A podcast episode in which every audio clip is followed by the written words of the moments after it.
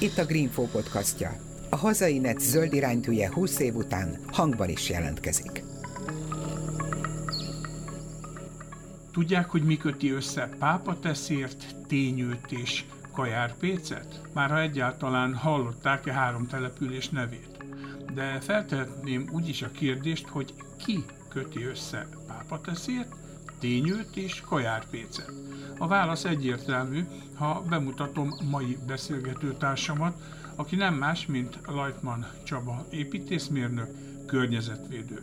Én Sarkadi Péter vagyok, tartsanak velünk Győrbe, hiszen Csaba az Icékelő Reflex Környezetvédő Egyesület programvezetője, a magas bakony lábához pápateszérre, ahol egy örökerdőt hoznak létre a Magyarországi Éghajlatvédelmi Szövetség programjaként, e szervezet elnöke is egyébként Csaba, a Sokuró lankái közé a Pannóhalmi tájvédelmi körzet határára Tényőre, ahol a Lajtman család él, és a szomszédos Kajárpécre, mely kis település elnyerte 2021-ben az Európai Klímaszövetség Klímasztár díját de beszélgetünk emellett a városi zöld felületekről, például a beporzókról, esőkertekről, vízvisszatartásról, a városi fák és városi erdők szerepéről is. Hát akkor kezdjük azzal, hogy hogyan csöppentél te bele ebbe az egész zöld világba, mert hogy Győrben születtél 1972-ben, és hát ha jól veszem ki, akkor innentől kezdve az egész életed Győr-Sopron megyéhez kötődik. Szinte, közben azért volt egy kitérő Budapestre, és ezúton üdvözlöm a kedves hallgatóit a podcastnak. Hogyha visszanézünk, hogy 1972-ben születtem, a rendszerváltozás idején én a középiskolás éveimet tapostam Győrben egy szakközépiskolában, egy építőipari szakközépiskolában, és hogyha valaki a zöld mozgalomban jártas, akkor a Lajkman nevet azt nem csak rajtam keresztül, hanem nagybátyámon keresztül Józsin keresztül is ismerheti, és régen mindig a család összejárt nagymamámnál, ahol beszélgettünk, és én ahol láttam nagybátyámon a Duna kitűzőjét, és kérdeztem, picit érdeklődtem a zöld dolgok iránt, a környezetvédelem iránt, hogy hogy lehetne csatlakozni, és mondta hát, hogy a Dunakör az egy budapesti szervezet, oda nem annyira lehet, de hogy így alakulóban van így Győrben a Reflex Környezetvédő Egyesület, és annak is van egy ilyen ifjúsági tagozata, amit Kalas György vezet, oda szívesen látnak engem is, és igazából én ezen a kis ifjúsági körön keresztül, Győr Szabadhegyen keresztül csatlakoztam a Reflexhez, azt néhány év az egyetem alatt kimaradt, azt, hogy az egyetemmel végeztem, de még a diplomatervemet nem készítettem el, akkor ebben az időszakban még hat kötelesség volt, amit viszont már ki lehetett váltani a polgári szolgálattal, polgári szolgálatosként kerültem vissza 90-es évek közepén ide a Reflex Egyesülethez, és egy rövid kitérőt eltekintve fél évig dolgoztam egy tervező irodánál, azóta is itt vagyok igazából. A ez a polgári szolgálatosság, ez az erőszakmentességnek az egyértelmű kifejeződése? Igen, tehát hogy én semmiképpen sem szerettem volna sorkatonai szolgálatot teljesíteni, hogy akkor ez a lehetőség nyitott volt. Egyébként ez szerintem sok környezetvédő zöld szervezetnek egy utánpótlást jelentett, tehát hogy így nagyon sokan voltunk akkor így a zöld együttműködésben, akik hasonló cipőben jártak hozzám, és emiatt kerültünk igazából ide a Reflexhez. Ebben az időszakban egyébként úgy hiszem talán négyen is voltunk, és ketten azóta is itt vagyunk, tehát hogy az ilyen szempontból tök jó. És a Reflexben ott a kezdet-kezdetén mi volt a dolgod? Ó, hát Kalas Gyurit, aki ismeri, és talán sokat meg nem kell bemutatni, az tudja, hogy egy nagyon sokszínű személyiség, és igazából így a zöld gondolatvilággal rajta keresztül kerültem kapcsolatba, és zöld fogyasztóvédelem talán leginkább így ezt lehet mondani. Illetve a másik nagyon fontos téma az a városi környezet, ez a levegőszennyezés. Ugye abban az időszakban járunk, amikor a magyarok ilyen karavánszerűen jártak Ausztriába bevásárolni. Hát ez a gorenje turizmus. És hát ugye ez a levegőszennyezés, ez Győrben egy rettenetes légszennyezettséget okozott, másfelől pedig a hulladék, tehát hogy nem viselkedtünk túl kultúrát módon, eldobáltuk a szemetést, és az egyik ilyen első ilyen akció volt, azt emlékszem, hogy így Ausztriába szemetet szedtünk a honfitársak után. Meg ugye volt az az akciótok is, akkor még ugye nem volt meg az M1-es, és a régi egyes úton zúdult át tulajdonképpen a Budapest hegyeshalom forgalom, hát gyakorlatilag Győr belvárosában. Ez pontosan, tehát ez Győrnek a kellős közepén, ugye akkor a, az autópálya talán Tatabányáig tartott, vagy kicsivel Tatabánya után, és utána azon az egyes úton hömpölygött a kocsikaraván, ami több város, többek között Győrnek a belvárosán is átment. Jó, de ugye ez akkor volt, amikor a város két pontját lezártátok, és akkor a város középpontjában, ott a főtér környékén, talán meg ahol a polgármesteri hivatal van, ott meg ilyen zacskóba levegőt, tiszta levegőt osztogattatok, ha jól Bizony, emlékszem. zacskóba. Nem biztos, hogy egyébként léghatlan volt, de zacskóban én is osztogattam a tiszta levegőt, és tényleg hát akkor még egy ilyen ünnep volt lezárni a várost a két végén, azt ugye ez egy picit később, nem is olyan sokkal később egy rossz felhangot kapott, de talán a, az országban az egyik elsők voltunk, akik ilyen útlezárást, mint polgári tiltakozást alkalmaztunk a környezetvédelmi probléma miatt. És vajon ez meggyorsította az M1-esnek az építését? Hmm, én úgy hiszem, hogy azért ez egy tényleg egy akkora teher volt, és nem csak környezeti teher. Biztos, hogy ez is szerepet játszott benne, de nem csak ez játszott benne szerepet, tehát hogy azért nézzük, hogy hogyan fejlődött, hogyan bővítették a, a kapacitásokat, a, az autópályákat, akkor a Győr elkerülő szakasza azért viszonylag hamar megépült. És mit sikerült még ezekben az ős reflexes időkben kicsikarni, akár a városvezetéstől, tehát mennyibe sikerült Győrt zöldíteni? Gyurinak köszönhető egyébként az első szelektív gyűjtés Győrben mindenképp, de talán Magyarországon is, ahol szervezetten egy ilyen zöld zónába Győrnek Győr-Szabadhegy részén elindult egy ilyen kezdeményezés, és ennek köszönhetően egyébként a győriek nagyon sokáig tudatosan is gyűjtötték szelektíven a hulladékot, még akkor is, mikor már ez az egész városra kiterjedt, talán tőlünk is tanult a város, hogy nem elég ugye kitenni a szelektív gyűjtőedényeket, hanem szemléletformálás is kell hozzá. Azt ez valahogy egyébként valamikor egy ilyen 5-10 évvel ezelőtt elromlott, amikor már tényleg megvolt az infrastruktúrális háttér, a sok kuka mindenhol elérhetővé vált, viszont a kapcsolódó szemléletformálás az egy picit így háttérbe szorult, és akkor tényleg így én bele szoktam nézni a kukákba, elkeserítő, tehát hogy így most 2021 van, nagyon nem tudom szelektíven gyűjteni, és, és rettenetes, tehát ugye járunk mindig ilyen hulladékgyűjtésre és ilyen illegális sem eldobált szemét és lerakóknak a felszámolására, és hát ez például ez egy szélmalom harc, évről évre ugyanazon az út mellett szinte ugyanannyi hulladékot kell sajnos összegyűjteni. Hát azt gondolom, hogy azért ez nem győri specialitás, hanem egész Magyarországra jellemző, de itt vajon a helyi városvezetés, a hunyó, vagy az elmúlt 10-11 év zöld politikát negligáló állami vezetése? Én azt gondolom, hogy egyébként sajnos ez pártfüggetlen, tehát hogy ezt Magyarországon ma, aki a döntés közelébe kerül, az a zöld ügyeket sosem kezelte megfelelő módon. Most sem kezelik megfelelő módon, de sajnos a korábbi kormányok sem kezelték megfelelő módon, és én egy picit úgy látom, hogy hasonlóan mondjuk a, a koronavírushoz, hogy egy bajnak kell ahhoz bekövetkezni, hogy ezzel komolyan elkezdjünk foglalkozni a döntéshozatal szintjén. Tehát vagyunk kevesen, akik nyitottak vagyunk a környezeti szempontok iránt, de hát még nem sikerült áttörést elérnünk. Azért vannak jó kezdeményezések, ahol az a felvezetésben is elhangzott, tehát hogy vannak olyan kis települések, van néhány nagyobb ilyen település is, például a mi környezetünkben Veszprém talán ebből a szempontból egy pozitív példa lehet, ahol a városvezetésnek igenis fontosak a zöld szempontok és az, hogy Győr ennyire intenzíven, főleg az Audi miatt iparosodik, azért az zöld szempontból nem aggályos?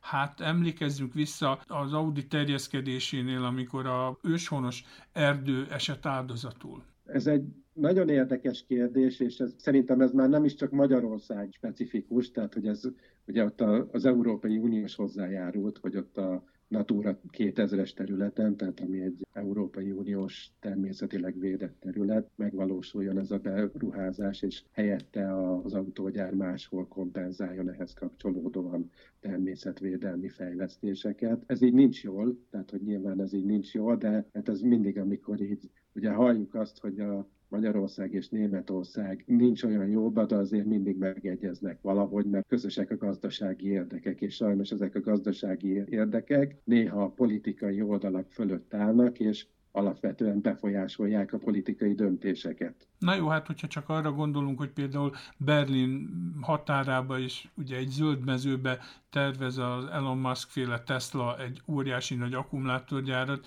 és ez is ott óriási nagy vitát váltott ki, tehát azért mindenhol a gazdaság az, ami nagyon erőteljes, bár van, ahol azért, hogy mondjam, a civileknek a hangja az erősebb, és akkor inkább erre vonatkozik a kérdés, hogy mennyire voltatok ti helyben lobbiképesek, erős zöldek, mint reflex. A korai években szerintem nagyon, tehát hogy akkor egy hatalmas tömegbázisa volt egyébként a környezetvédelemnek, nem csak itt Győrben, hanem országszerte szerintem. Itt a, a Reflex, így emlékszem, a korai éveiben ezreket tudott megmozgatni egy-egy akcióhoz kapcsolódóan. Az valahogy ez a környezetvédelem így az elmúlt évtizedek alatt, tehát mondjuk ez alatt a három évtized alatt, ami eltelt a rendszerváltoztatás óta, így mintha folyamatosan egyre jobban áttérbe szorulna a döntéshozatal folyamán, de azért vannak kis pozitív példák, és ugye, hogyha Győrt nézzük, a mostani városvezetés az például környezetvédelmi szempontból sokkal jobbnak tűnik, mint a korábbi, tehát mondjuk a környezeti szempontok iránt egy sokkal nyitottabb, kakaszszelidítő polgármesterünk lett, hogyha az elmúlt napok bulvár kéreit is nézzük, ahol ugye a győri állatkertnek az egyik új létesítményét, az idomított kakassalatár polgármester úr. Hát nyilván ez a bulvárosodás irány, de ha mondjuk azt nézzük, hogy a beiktatása első intézkedései között ugye azt kinyilatkoztatást tette, hogy azt a püspök erdőt, amit az elődje egy síkvízi kajakkenupája miatt, ami igazából egy ilyen vizes sivatag, tehát hogy ilyen nagyon kevés élőlénynek adott volna otthon, 40 hektár erdőt kellett volna miatta kivágni, ugye elhatározta, hogy ez legyen helyi védett, Ugye ez nem megy olyan gyorsan, de hogyha ez tényleg ez a folyamat megvalósul, akkor azért Győrben vannak olyan kezdeményezések, amik tényleg környezeti szempontból előremutatóak. És hát nem csak Győrben, akkor ugorjunk egyet, viszonylag nincs messze Kajár Péc, amiről szerintem a hallgatóink nagy része nem hallott még életében, egy pici falu, de mégiscsak egészen fantasztikus ötleteket valósítotok ti ott meg. Reflexként is, meg a Reflexből kinőtt egy másik szervezet, aminek az elnöke vagy. Igen, ez az Éghajlatvédelmi Szövetség, és hogyha szabad erről egy picit beszélni, hogy ez egy európai kezdeményezéshez kapcsolódik, az Európai Klímaszövetséghez, amiben most több mint 1800 település dolgozik együtt Európában éghajlatvédelmi célokért. Ugye mi tíz évvel ezelőtt, vagy már több mint tíz évvel ezelőtt, 2009-ben határoztuk el, hogy létrehozzuk ennek a szervezetnek a magyarországi hálózatát. Picit a magyar sajátosságokat is figyelembe véve, nem csak települések együttműködésével, hanem egy olyan hálózatot képzeltünk el és állítottunk fel, ahol a területen tapasztaltabb zöld szervezetek, zöld civil szervezetek segítik a saját környezetükben működő egy, kettő, három, négy önkormányzatot, elsősorban kisebb települési önkormányzatot. Így például a Reflexnek az egyik nagyon fontos ilyen települési partnerek a Járbéc önkormányzata. És akkor itt konkrétan mi az együttműködés? Miben nyilvánul meg? Hát ez innentől fogva szertágazó, és tényleg a közösségfejlesztéstől elindulva, ugye az elmúlt időszakokban egyre nagyobb szerepet kap a mi küldésünkben az, hogy így próbálunk küzdeni a települési zöld felületekért. És hogyha ugye nézzük azt, hogy ez miért, azért a mai napjainkra, tehát hogyha éghajlatváltozásról, éghajlatvédelemről beszélünk, akkor nyilván egy nagyon fontos terület az energetika, illetve a közlekedés, viszont úgy látjuk, hogy ezeken a területeken, hogyha valaki tenni szeretne, ott már nem kell egy akkora segítség, mert már ismertek a jó megoldások, tehát tudjuk, hogy hogy lehet napelemes beruházásokat végrehajtani, hogyan kell leszigetelni a házunkat, tehát hogyha valaki úgy dönt, hogy ő egy passzív házat épít, akkor a piacon nagyon sok vállalkozót talál, viszont hogyha zöld felületekkel, illetve azokat a lehetőségeket keresi, ami a zöld területekhez, erdőkhöz, fákhoz kapcsolódik, akkor azért ott még nagyon elkél a szemléletformálás, úgy látjuk.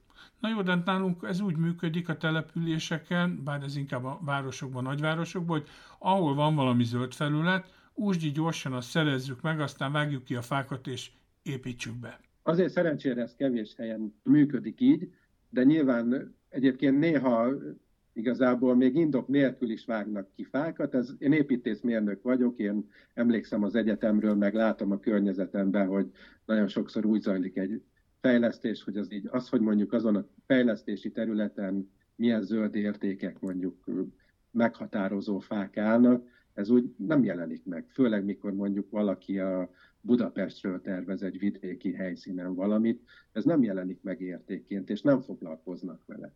És ezért néha úgy esik áldozatul a fejlesztésnek egy-egy fa, hogy egyébként egy aprócska módosítással megóvható lenne annak a fának a, a léte, és tovább tudna élni, akár még évtizedeken, vagy hogyha olyan fáról beszélünk, mondjuk házról vagy tőgyről, akkor még évszázadokon is át. Kajárpic ilyen szempontból egy mintaértékű település, ugye a mi munkánknak az egyik első ilyen lépése az a hatos tölgyhöz kapcsolódott, ami Kajárpéc és Tényő között félúton található, hogy ezek így a szomszéd települések, egy domgerinc választja el őket egymástól, és ugyan Kajárpéchez tartozik ez a fa, de több település is büszke rá, Sokorópátka, Felpéc, tehát igazából négy településtől is hasonló túratávolságra van, és a, úgy hiszem, hogy a második évfája vetélkedőn indítottuk mi ezt el egy nagy közösségi kampányjal.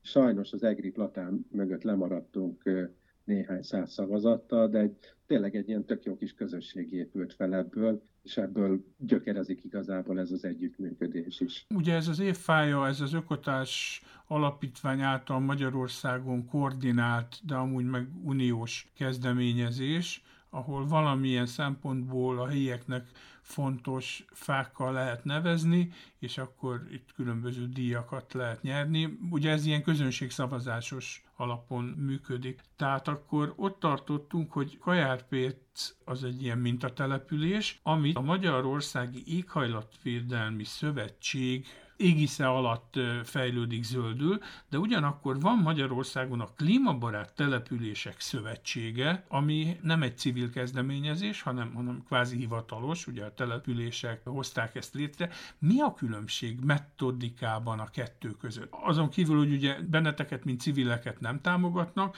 ellenben ugye a Klímabarát Települések Szövetsége az, az ugye ilyen kormányzati támogatást is kap. És hogyha a gyökereket nézzük, ugye mind a két szervezet civil szervezet egyébként, és mind a két civil szervezet 2009-ben alakult. Anta az Élaciék, tehát hogy a Klímabarát Települések Szövetsége kezdeményezés mögött a Magyar Tudományos Akadémia Szociológiai Kutatóintézete áll, ahol Anta az Élaci, illetve a vele együttműködő néhány település hozta létre azt a szövetséget. Egy picit más séma alapján, tehát az ő elképzelésük az volt, hogy a települések úgy fognak éghajlatvédelemmel, változással kapcsolatos zöld tevékenységeket folytatni, hogy úgynevezett klímaköröket hoznak létre a településeken. Ez a települések egy részén jól működött, máshol kevésbé. Ugye a mi modellünkben pedig a települési munkát létező és élő civil szervezetek segítették, illetve segítik. Azt, ahogy haladt előre felé az idő, a Laci egy picit hátrébb állt, és átadta a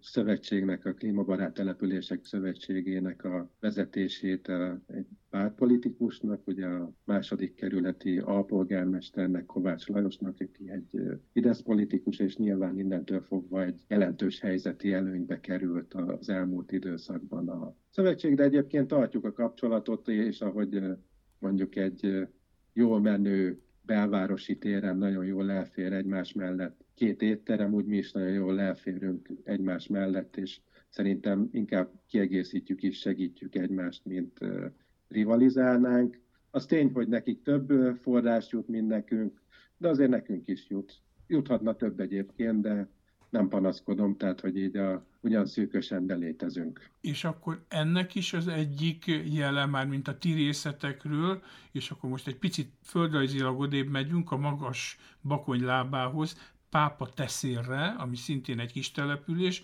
hogy ott egy örök erdő létrehozásába fogtatok. Igen, és ezt egyébként most fogjuk feldolgozni egy ilyen természetalapú innovációkat bemutató európai Erasmus program keretei között, ami Hát ott mi is egy szereplők vagyunk, egy fontos szereplők, de ez egy ilyen több szereplős történet. A, az egyik főszereplője az a WWF Magyarország, aki ezt a programot koordinálja, kezeli, illetve egy nagyon fontos szereplő van még bent, ez a Magyar Nemzeti Bank, aki pedig támogatja ezt a törekvést, ami arról szól, hogy a saját tevékenységüknek a környezetterhelését, a karbonterhelését úgymond ők szeretnék kompenzálni, és ők úgy szerették volna kompenzálni, hogy a Magyar Nemzeti Bankon belül most van egy ilyen nagyon jó gondolkodású fenntarthatósági csoport, nem tudom a pontos megnevezésüket. Tehát úgy szerették volna ezt a környezetterhelést kompenzálni, hogy nem csak elültetnek fákat, amik vagy életben maradnak, vagy nem,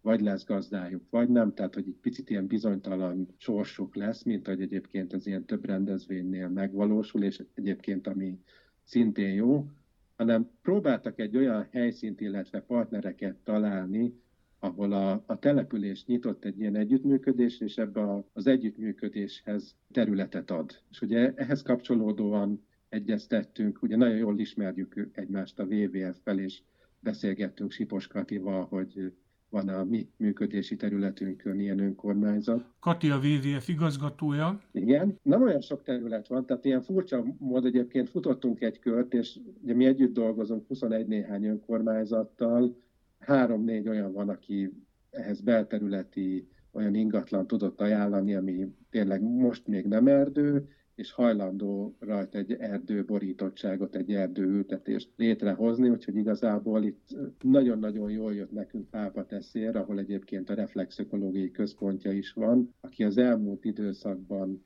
rendezett egy olyan belterületet, ami több telekből állt, mindegyik teleknek többször sok tíz tulajdonosa volt így a örökösödések folyamán, és nagyon fontos volt ennél a területnél, hogy viszonylag mélyen fekszik, Ugye Pápa teszélen egyébként valamikor 25 patakmalom volt, ami akár egy önálló podcast előadást is megérne. Emiatt nagyon sok, ugye nyilván nagyon sok patak van a település területén, és ez pont egy ilyen mélyebben fekvő, egyébként a település központjához nagyon közel lévő terület, ami kiválóan alkalmas volt egy ilyen történetre. Az elmúlt években megtörtént a területek jobb viszonyának a rendezése, önkormányzati tulajdonba kerültek ezek a területek, és az önkormányzatnak egyébként is ilyen közcélú hasznosítási ötlete volt, amihez nagyon jól jött a, a mi megkeresésünk, és ugye nem fogva akkor már jött egy közös munka, illetve zajlik egy közös munka, mert ez még most is zajlik, hogy egy úgynevezett örök erdőt hozunk létre itt a magasbakon lábainál fekvő településnek a központi területén, ami több ilyen közösségi funkcióval fog bírni, illetve több közösségi program kapcsolódik hozzá. Többek között az első ilyen jelentősebb ültetés is egy ültetési akció volt a tavalyi zárások előtt, még szeptember végén, ahol több száz facsemetét ültettünk el 50-60 önkéntesnek a részvételével. Szóval ez az örök erdő, ez még azért inkább most ilyen csemetekert kinézetű. Hát majd meglátjuk, hogy mi lesz 50 év múlva, de mitől örök, vagy miért örök ez az erdő? Az örök erdő az attól örök erdő, hogy onnan nem termeljük ki alapvetően a fát. És mondjuk egy, egy parkhoz képest meg talán kicsit intenzívebb borítottsága lesz, én úgy gondolom. Tehát, hogy az erdészetben az örök erdő azt jelenti, ahol van egy ilyen őserdős jellegű erdő, ahol hogyha kidől egy fa, akkor azt ott hagyjuk, mert ugye az rengeteg élőlénynek biztosít táplálékot, élőhelyet. Nyilván, hogyha itt ki fog dőlni egy fa, vagy hogyha megbetegszik, akkor lehet, hogy azt el fogjuk távolítani, de én szeretem örök erdőnek hívni ezt a területet, illetve hát így a WWF-fel közösen is így nevezzük ezt a, a területet. Tehát, hogy itt rengeteg fát elültetünk, nagyon sok fát, tehát, hogy ez a, a terület valószínűleg nem bír el majd ennyit, de ahogy növekednek, és ahogy itt elférnek egy ilyen sűrű, favorítottságú területet tervezünk, ami sok-sok madárnak, kisemlősnek, rovarnak a biztosít majd élőhelyet, amellett, hogy madárles tervezünk a területen, kis tanösvényt tervezünk a területen, tehát hogy több olyan fejlesztés is lesz, ami mondjuk így a, a település fiatalabb vagy idősebb lakóinak biztosít kikapcsolódási lehetőséget. Igen, ezt akartam kérdezni, mert elsőre ugye ez az örökerdő, ez arról szól, hogy hát hagyjuk a természetet ott háborítatlanul magába, legyen minél több holtfa, és ez nyilván egy idő után azzal is jár, hogy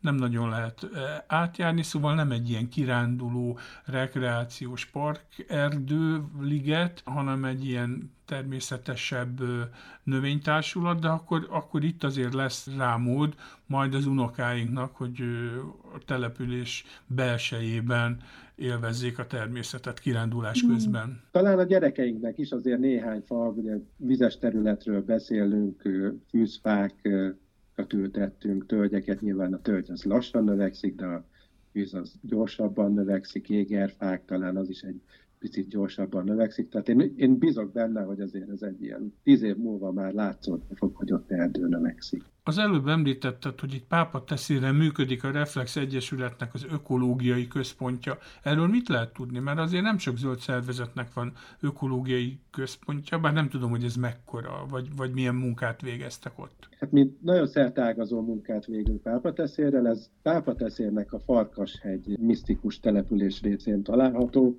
Egyébként ez Pápateszér és Fenyőfő között szinte félúton van, tehát hogy ez egy ilyen kavicsos, jó minőségű, évente felújított kavicsos úton közelíthető meg, tehát személygépkocsival megközelít, viszont karnyújtásnyira van a természet, tehát kilépünk a házból, és ott vannak a telekalján a kis források, patakok, erdő, sajnos sok az akác, tehát hogy ezen a területen mi a akáccal évek, évtizedek óta küzdünk, de vannak égerfáink, vannak fűzeink, vannak magyaróink, tehát hogy egy ilyen nagyon sokszínű természetben vagyunk, és Hát ez egy klasszikus erdei iskola, ahol fogadunk iskolai csoportokat, színes programokkal, illetve az elmúlt években a nagyon fontos tevékenységünkkel vált köszönhetően egy közösségfejlesztési pályázatnak, hogy ahogy egyébként eddig is, most még inkább a helyi közösséggel dolgozunk együtt több témában, szertágazóan.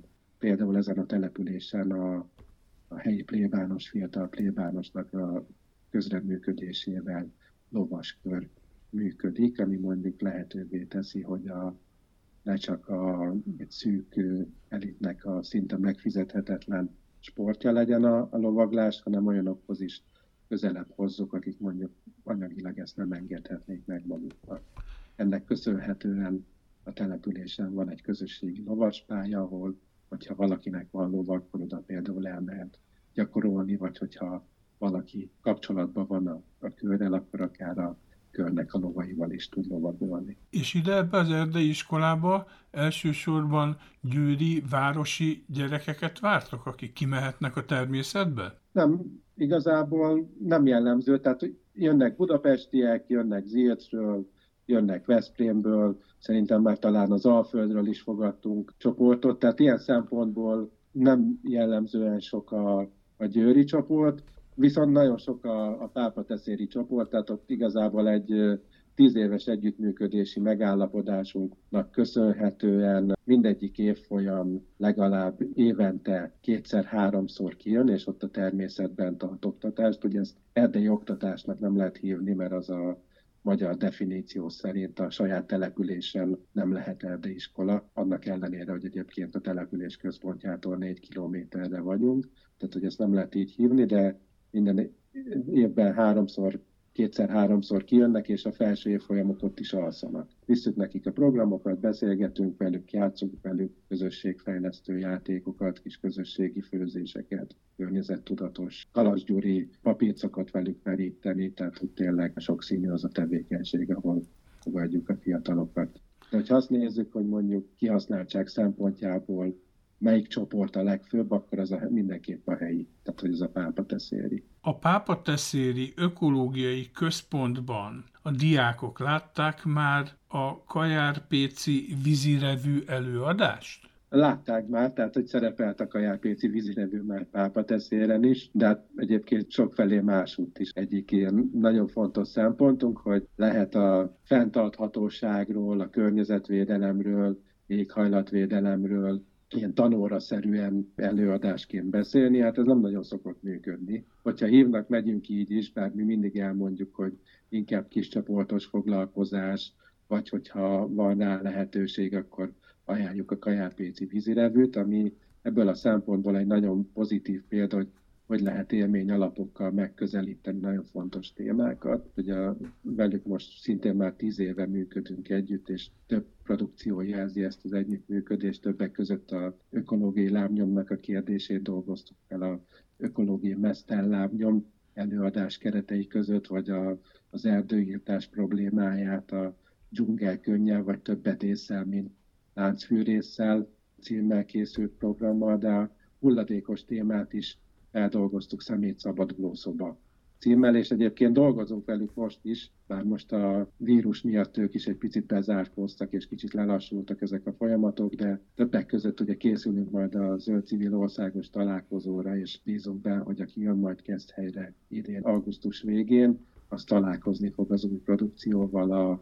üvegházhatás vadászattal. Üvegházhatás vadászat? Bizony. Buzás Misi egyébként a Kajárpéci vízirevinek a mozgató rugója, koordinátora, nem tudom, hogy lehet őt megnevezni hatalmas. Ő, ő kik egyébként? Tehát ez egy civil társulat? Ez egy önkéntes színi társulat, vásári komédiásoknak lehetne őket talán nevezni. A környékünkön nagyon népszerűek, egyébként más témát is feldolgoztak, például Kajárpész nem csak a zöld fejlesztéseiről, hanem az Otello borról is híres. Nagyon sokat próbál azért tenni, hogy ez a magyarországi borászatban korábban inkább megvetett direkt termő bort így az őt megillető helyre juttassa, mert hogy ezt a szőlőt jól kezeljük és jól foglalkozunk vele, akkor egy nagyon finom bor készíthető belőle. És egyébként nem csak Magyarországon foglalkoznak ezzel borászok, de itt a környező országokból, Ausztriából, Horvátországból, tehát hogy vannak ilyen kezdeményezések, akik ezt az Otello szőlőt és a belőle készült bort szeretnék elismertetni. A Kajárpéci vízerővőnek van egy Kajárpéci Otello című előadása például, de Sobri Jóskának a legendáliát is körüljárták, talán ezt a produkciót ismerik a legtöbben. Ezt a színes repertoárt, ezt valahol mondjuk a YouTube-on nyomon lehet követni? Van egy honlapjuk, egy közösségi oldaluk, tehát hogyha valaki rákeres a Kajár Péci vízirevű névre, akkor megtalálja.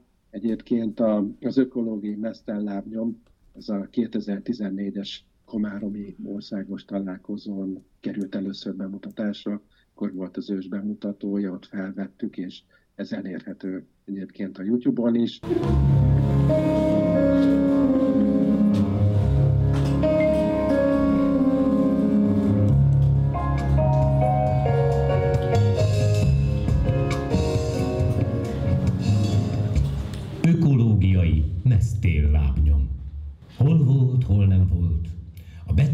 Betétdíjas üveghegyen is túl, de még a fogyasztói árba bekalkulált göngyülek tengeren innen volt egy mesebeli királyság. Ebben a királyságban kimagasló volt a jólét, melyből mindenki egyaránt részesült. A tyúkok aranytojást tojtak. Az alatvalóknak saját hétfejű sárkányaik voltak a fűtéshez és a főzéshez. Minden konyhában alapfelszerelésnek számított a terüly-terüly asztal, a kertekben égigérő fák és passzúlyok nőttek, a házak valóságos paloták voltak, amiket privát kacsalábak forgattak lágyon, a nap 24 órájában. A nép szerette is az öreg királyt, és a király is igen szerette a népét. A nép boldogan élt, a birodalom helyzete sziklaszilárd volt, és magabiztos erőt sugárzott. A holnappal nem gondoltak, birodalom szerte az a mondás járta, hogy egy nap az élet, három nap egy esztendő, vigadjunk hát, eb aki búsul. És vigadtak is, abban nem volt hiba.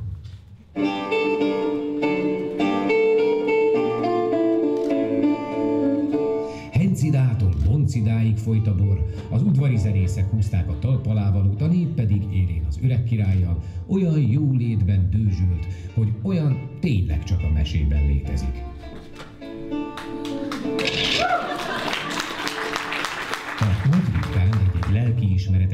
Garabonciás diák megpróbálta felnyitni a szemüket, hát egyszerűen kinevették. Ha pedig nagyon erősködött, akkor elkergették mondván, ha olyan bolond, hogy nem tetszik az úri élet, hát fel is út, le is út. Igen, tisztelt publikum! A történelem során nem egy virágzó civilizáció végét okozta az, hogy felélték a jövő erőforrásait. A határtalan jólétnek ugyanis ára van, amit egyszer majd valakinek meg kell fizetni. A földet ugyanis nem az apáinktól örököltük, hanem az unokáinktól kaptuk kölcsön. Ha a jelenben feléljük a jövő erőforrásait is, az olyan, mintha meglopnánk a saját unokánkat. Engedjék meg, hogy szemléltessem. Íme a jövőnk! És ezek vagyunk mi. Kivágjuk az esőerdőket, kimerítjük az ásványi nyersanyagkészleteket. A pillanatnyi haszon reményében tönkretesszük a környezetünket. És folyt tovább a bor hetet hét határon.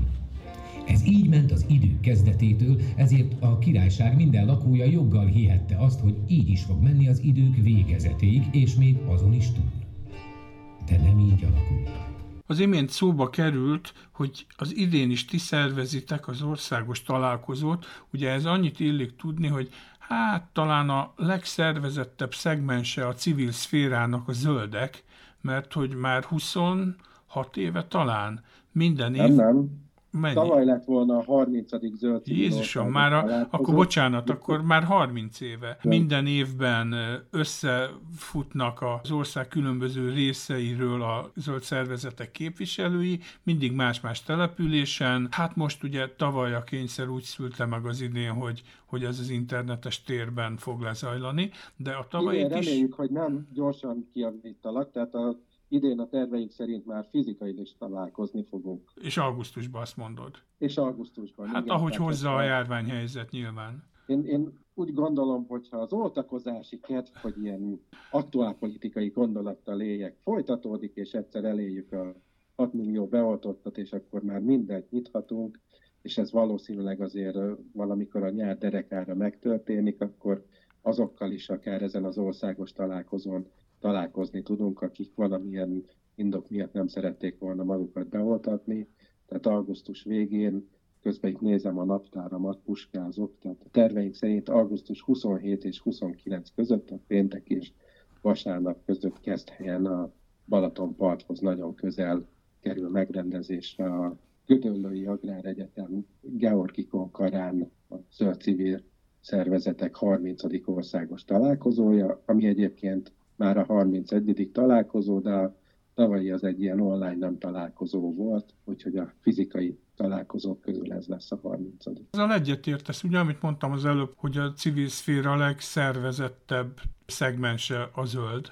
Igen, tehát hogy erre nagyon büszkék vagyunk, és mindig elmondjuk, és tényleg ugye ennek az együttműködésünknek a legfőbb eleme ez az országos találkozó, de emellett levelező listáink vannak, honlapja van a Zöld Civil Együttműködésnek, a zöldcivil.hu-n, Facebook csoportunk, Facebook oldalunk van, és hát nagyon fontos az, hogy évközben is szoktunk találkozni, és zöld ügyekkel foglalkozunk a koordinációs tanács keretei között. Például az egyik korábbi adásban felkarolt, illetve bemutatott nagy tavas dologról is többször, nagy tavas kezdeményezésről, tiltakozásról is többször egyeztettünk már, és próbáljuk őket segíteni sokszínűen. Például egy picit ennek is köszönhető, hogy a Greenpeace felvállalta jogi képviseletét a fertőtó, segíti a helyi közösséget abban, hogy próbálja fékezni, megakadályozni azt az elhibázott fejlesztési folyamatot, ami ott elindult. Szerinted fiatalodik,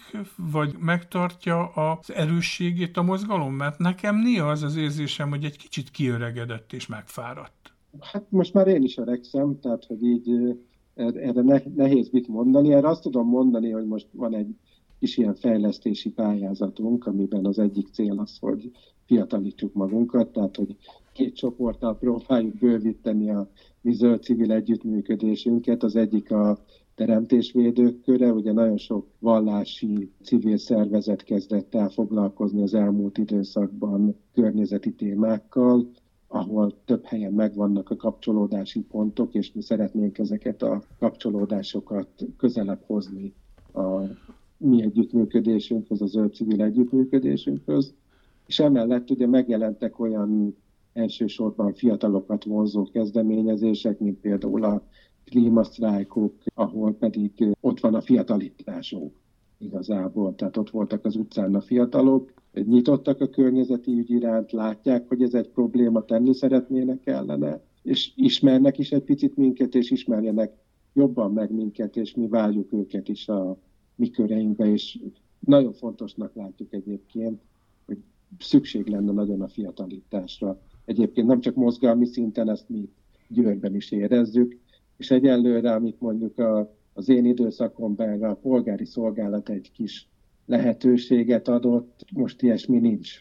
A gyakornoki rendszerek egy picit ebben talán tudnak segíteni, de hát ahogy a fiatalok látják, szerintem, hogy ez egy jelentős probléma, azért meg fognak találni bennünket, mi bízunk benne. Jó, csak hát mondjuk azért az is benne van sajnos a mai magyar valóságban, hogy hát az egész környezetvédelem csak a szavak szintjén működik, legalábbis mondjuk főleg kormány szinten. Sok a bizonytalanság, látjuk azt, hogy minden beruházás az a betonozásról szól, hogy a természeti értékek másodrendűek, hogy leépült a hivatalos zöld államaparátus. Tehát, hogyha valaki ez irányba menne, mondjuk van egy fiatal, aki oké, okay, most annyit tehet, hogy esetleg néha demonstrál és szimpatizál mondjuk a Greta Thunberg-el de hogy a gyakorlatban azt látja, hogy nem nagyon vannak lehetőségei, mm. hogy értelmes dolgokért kiálljon. Azért majd ebben a, no, a kérdésben. Én mindig el szoktam mondani, hogy nagyon sok nemzetközi együttműködésben veszünk mi is részt, és az a, nagyon látni kell, hogy a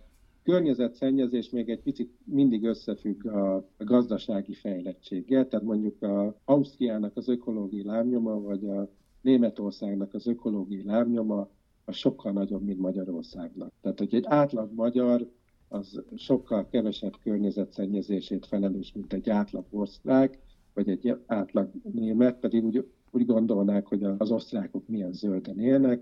Egyszerűen ott olyan jó mód van, és mondjuk azáltal, hogy két évente lecserélik a kocsit, meg nem csak a kocsit, mert a tévét is, mert abból is nagyobb kell, meg a hűtőgépet is, mert az már okos, vagy nem tudom én mi, emiatt a gazdasági jólét miatt egy jóval nagyobb környezetszennyezés kapcsolódik az ő életvitelükhöz. Az nagyon fontos lenne, hogy a, és erre egyébként a nemzetközi törekvések is rámutatnak, és azért már vannak sikerek mondjuk Németországban vagy Ausztriában, hogy a gazdasági fejlődést azt elválasztani a környezetszennyezés mértékétől, és mondjuk úgy fejleszteni a gazdaságunkat, ami többek szerint egy ellentmondás, hogy közben a környezet terhelésünket csökkentsük.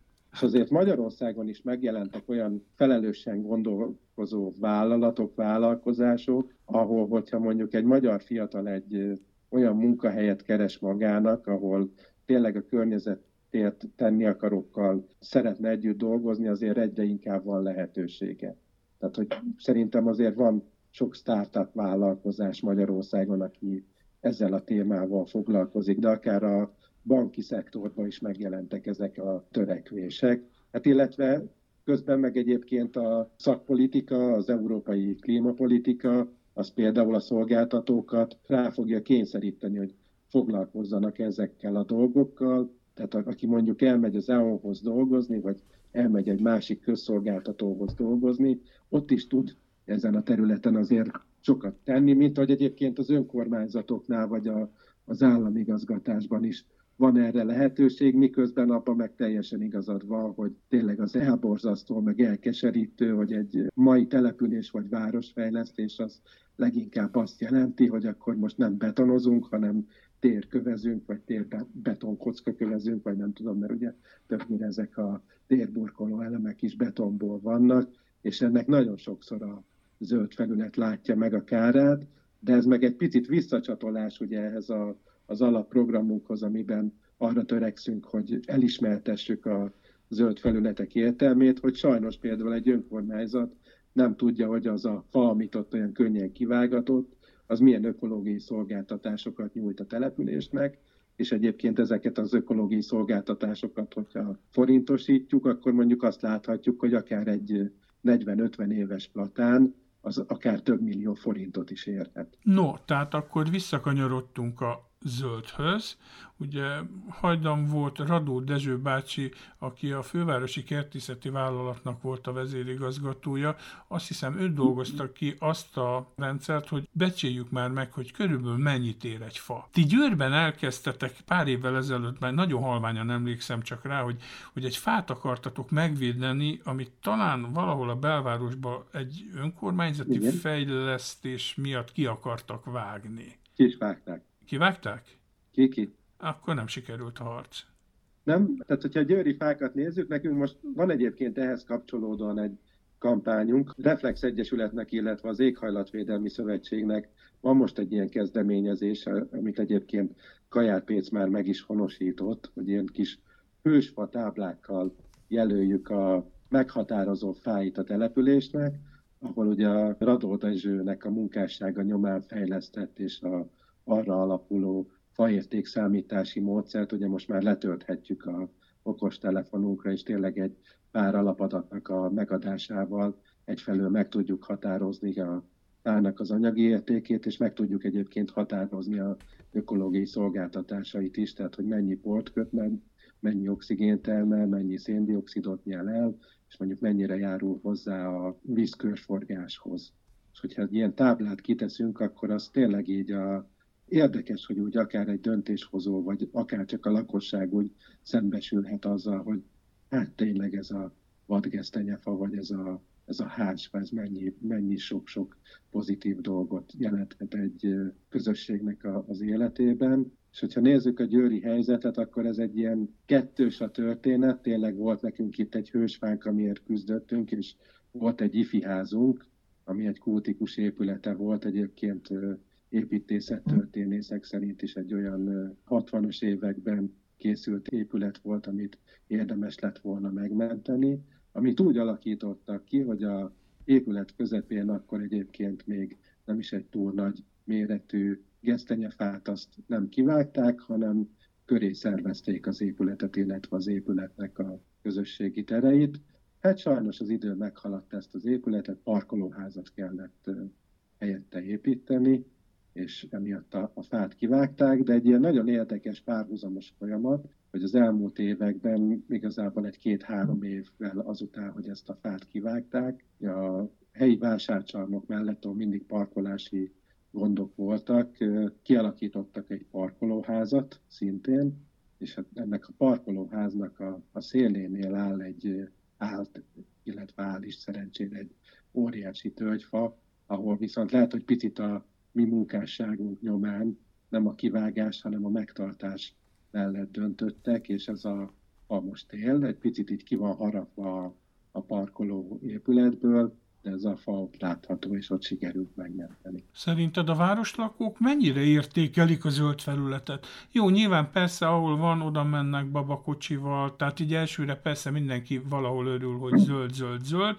de ugyanakkor meg sokan dühöngenek, én ezt mondjuk Bel-Budapestiként látom, hogy dühöngenek azért, most főleg, hogy ingyenes a parkolás, és hogy nem tudnak hol parkolni. Sokkal fa. Hát ez csatlakozok hozzád, és két ilyen érdekes dolgot hozok. Az egyiket Kajár Pécről, ahol egyik ilyen közös programnak a keretei között gyümölcsfákat szeretünk volna a település útjai mellé előtetni, és amellett, hogy mondjuk a településen átvezető út mellett, ami ugye országos kezelésben van, és a közút kezelésében áll, ezt nem engedte a közút, mert hogy az milyen balesetveszélyes, hogy a megy meg a szilva ráesik az útra, miközben óriás kártyuk között kell lavírozni a gépkocsikkal. Sajnos több helyen a lakók szerették volna, hogyha saját házuk elé fát mert akkor oda lepotyog a levél, meg oda mennek a madarak, meg nem tudom, tehát hogy ez egy ilyen elkeserítő, illetve Győrbe volt egy olyan kezdeményezés, ahol az egyik ilyen lakótelepi víztároló tó mellett közösségi faültetést szerveztek, és hát egy ilyen 60-80 fát szerettek volna előtetni, és a lakóközösség furta meg, hogy akkor nem lesz hol kutyát futtatni, meg nem lesz hol gyerekeknek focizni, pedig rengeteg focipálya van Győrben, mert az, az biztos, hogy rengeteg ilyen műfüves, meg egyébként tök jó állapotú, ilyen ketreces focipályát alakítottak ki az elmúlt időszakban, tehát hogy sajnos a lakóknak van egy olyan jelentős része, akinek a fa nem érték, tehát ilyen szempontból még mindig nagy a munka, hogy bemutassuk, hogy igenis az a fa az érték, és hogy miért érték, és hogy ezt minél inkább belássa a lakosságnak minél szélesebb rétege.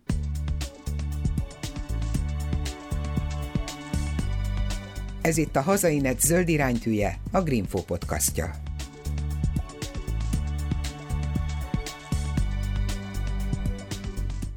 Győrt a vizek városának hívják, ugye Rába, Rápca, Mosoni Duna, meg a Nagy Duna sincs messze. A város mennyire szomjazik? Mert hogy ugye klímaváltozás, asszályosodás, időjárási anomáliák egyre több, és hát a legtöbb városban ugye mindent lekövezünk, lebetonozunk, elvezetjük a vizet, másfelől meg ugye kénytelenek vagyunk locsolni a növényzetet. Ez a másik nagyon fontos terület, amivel mi foglalkozni szeretnénk, hogy ez a, hogy lehetne azt a, ugye napjainkra olyan időszakokat élünk, ahol a csapadék az ritkán jön, de hogyha jön, akkor nagyon. És hogy ez a feladat, hogy ez a ritkán, de nagyon jövő csapadékot, ez hogy lehet fékezni, mert a sajnos Győrbe is többször átéljük, hogy mikor jön ez a csapadék, akkor Győrnek valamelyik mélyebben lévő részén a csatornákból néha háztartásokba is bugyon visszafelé azt mondja. Tehát, hogy ezt meg kellene fékezni, amihez rengeteg megoldás van, esőkertek, zöldtetők, tehát egy csomó olyan megoldás lenne, amivel ezt egy picit fékezni lehetne. Biztos, hogy nem a térkővel leburkolt terek azok, és biztos, hogy Győrben is még ehhez kapcsolódóan egyébként nagyon sok feladat van. És akkor ehhez ti tudtok adni tippeket, ötleteket, nem csak Győrben, hanem az Éghajlatvédelmi Szövetség által ellenőrzött, mondjuk így, településeken? Igen, én úgy hiszem, hogy egyébként, és itt bátran lehet mondani a klímabarát települések szövetségét is, mert úgy hiszem, hogy ők partnerként dolgoznak most együtt egy olyan live klímapályázatból pont ilyen problémákat próbálnak megkezelni többféle típusú településen, tehát nyilván ez egy dimbes dombos hegyvidéki településen még intenzívebben tud jelentkezni, és mi is próbáljuk az ő megoldásaikat népszerűsíteni. Például Püspök Szilárdiban van egy olyan költséghatékony kis rönkökből kialakítható gátas rendszer, amit hogyha mondjuk a vízfolyásokra megfelelően helyezünk el, akkor az egy picit vissza tudja tartani ezt a hirtelen lezúduló csapadékvizet. Ezáltal nyilván a településeket a, ez az özönvízszerű eső kevésbé fog jelönteni, és nyilván ennek a hasonló megoldási lehetőségei az a síktelepen is megvan, így egyébként Győrben is meg lehetne. Győr egy részén egyébként valósult meg ilyen program, az előbb említett víztározó tavakhoz már alakítottak ki, tehát hogy az esővíznek egy része az ne a városi csatorna hálózatot terhelje, hanem ezekbe az esővízgyűjtő tavakba kerüljön bele, tehát hogy van ilyen rendszerfejlesztés, de mondjuk ez Győrnek egy kisebb részét érinti sajnos jelen pillanat. Itt igazából itt mindenkinek szerepe lenne, a háztartásoknak is, mert ugye az a nagy baj, hogyha felülről megnézzünk egy települést, és különösen egy ilyen Győr típusú települést, ugye megvan, hogy egy ilyen lakóteleknél mekkora zöld felületet kellene kialakítani, hát azt azért így a lakók egy jelentős része úgy lopja csalja, és egy idő után már tényleg, hogyha van három riviszkebokor, meg egy nagyfa, az egyébként 3-4-500 négyzetméteres telken, akkor sokat mondok, mert a többi területet azt le kellett kövezni, hogy elférjen a családnak a három autója. De akár még olyan rendszerek is vannak, hogyha leburkoltuk az udvart, akkor most már olyan innovatív módszerek vannak, ami akár a burkolat alá helyezve tudja tárolni és tudja, tudja szikkasztani a hirtelen jött esővizet, mint ahogy egyébként az az építési szabályzatban elvileg úgy van, hogy a saját területünkre eső esőt, azt ott a saját területünkön kellene kezelni és szikkasztani. Hát ugye ez mostanában nem így történik. Több helyen sajnos a házoknak a csatornáit rákötik a szennyvíz csatornára, ami tényleg nagyon nagy problémát tud okozni. És hát óriási pazarlás. Hát nem véletlenül Németországban például nagyon sok helyen szedik vissza a zárt aszfaltot, betont, és ezek a beton elemekkel, amik átengedik a vizet, meg köztük fűnő, azzal helyettesítik, hogy legalább a csapadékvíz egy része az nem... Ez a betonos gyeptács talán, de többféle gyeptács. egyébként már vannak ilyen innovatív burkolatok is, amik el tudják nyerni a víz egy részét, de itt se kell feltétlenül egy ilyen hatalmas újításba gondolkozni, tehát mondjuk, hogyha a falunak egy részén ez problémát tud okozni, akkor ott egy ilyen esőkert az lehet, hogy picit ilyen misztikusan hangzik, de ez igazából akár ez egy olyan területet is jelent, ahol mondjuk egy természetes árkot alakítunk ki, ami nagyon fontos, hogy nincs kibetonozva, csak mondjuk füvesítve, vagy olyan növényekkel van beültetve, amik egyaránt bírják a szárasságot, és bírják a vizes közeget is, és hogyha valaki rákeres egyébként erre az interneten, akkor láthatja, hogy ez egy, tényleg egy ilyen kis zöld oázis tud lenni ott a településen belül egy ilyen kis esőkertecske, ami tényleg egyszer, hogyha egy ilyen hosszabb, szárazabb időszak van, akkor akár teljesen eltűnik belőle a víz, mikor meg jön az özönvízszerű esőzés, akkor ezek az árkok teljesen megtelnek, és csak mondjuk a túlfolyó részükön átzúduló csapadék kerül bele mondjuk abba az esővíz elvezető rendszerbe, ami már így a felesleget viszi el. Viszont egy jelentős részt meg ott lehet tartani. Tényön van ilyen esőkert? Hát a mi kertünkben vannak kisebb próbálkozások, de szerintem tényön még nincs ilyen esőkert. Ti oda költöztetek, hát nem is tudom, legalább 20 éve, ugye kb?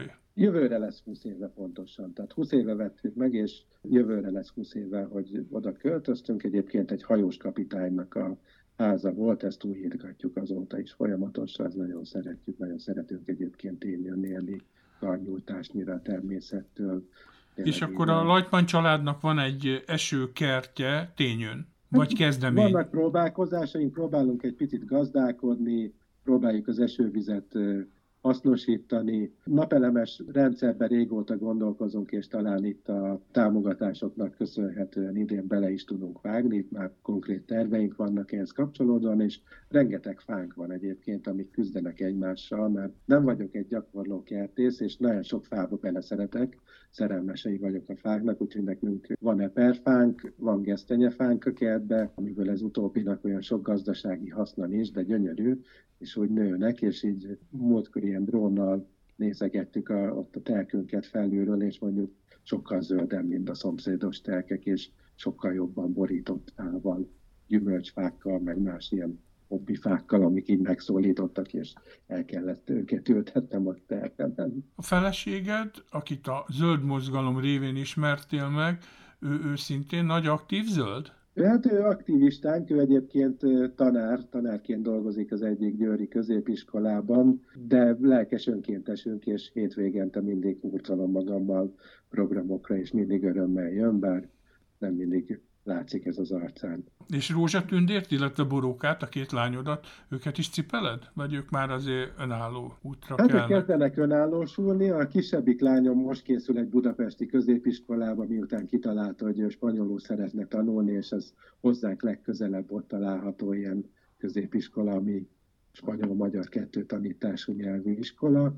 Rózsa lányom, ő nagy lovas, egy ideje a Pápateszéri lovas közösséget erősíti, ami azt jelenti, hogy ő hétvégente nem velünk jön, hanem lovagolni jár a lovas közösséggel, ami szintén egy természethez közeli elfoglaltság, de sajnos ő így kimarad ezekből a zöld programokból, és milyen terveid vannak? Mert hát elég sok mindenről beszélgettünk, amik most futnak, valami nagy szakmai tervek a jövőre. Nagy szakmai tervek a, a jövőre az mind az települési zöld felülethez kötődik, ugye az így nekem hitvallásom, tehát hogy így a előadásokon most így egy ilyen podcastban nehéz képekről beszélni, de talán a Milánói Bosco Vertikáleit többen ismerik, ami ugye két toronyház, egy ilyen ikerház, egy kicsit alacsonyabb, illetve egy magasabb, aminek a, az erkélyeink kis fácskák találhatók, és tényleg, hogyha ránéz az ember, akkor egy ilyen függőleges erdőt lát, ami egy ilyen, úgymond az építészetben egy ilyen high-tech,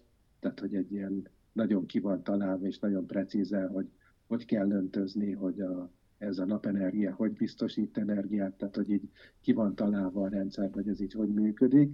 Meg emellett így hástátból szoktam a példát hozni, ugye ez a festői szépségű kis osztrák falucska, nagyon népszerű turisztikai központ, és aki talán járt már ott, vagy látott róla képeket, itt a háttérben egy hatalmas hegy van, sziklás hegy van, előtte egy tó van, és ott a szűk területre beszorult a falucska, és nem nagyon volt hely fáknak. És ezt ott úgy oldották meg, hogy közvetlenül a házfalak előtt nevelik a fákat, igazából egy ilyen síkrendszerbe, tehát hogy a házfalra simulnak rá a fák. Mindig ezt szoktam mondani, nem lehet azt mondani, hogy nem fér el a fa, mert mindig lehet neki egy ilyen modern megoldással is helyet találni, de akár egy ilyen hagyományos megoldással is helyet találni, és még nagyon sok olyan dolog van, ami, ahol még nagyon sokat ennivaló. Most nem beszéltünk például a városi mélegelőkről, ugye a városi mezőkről.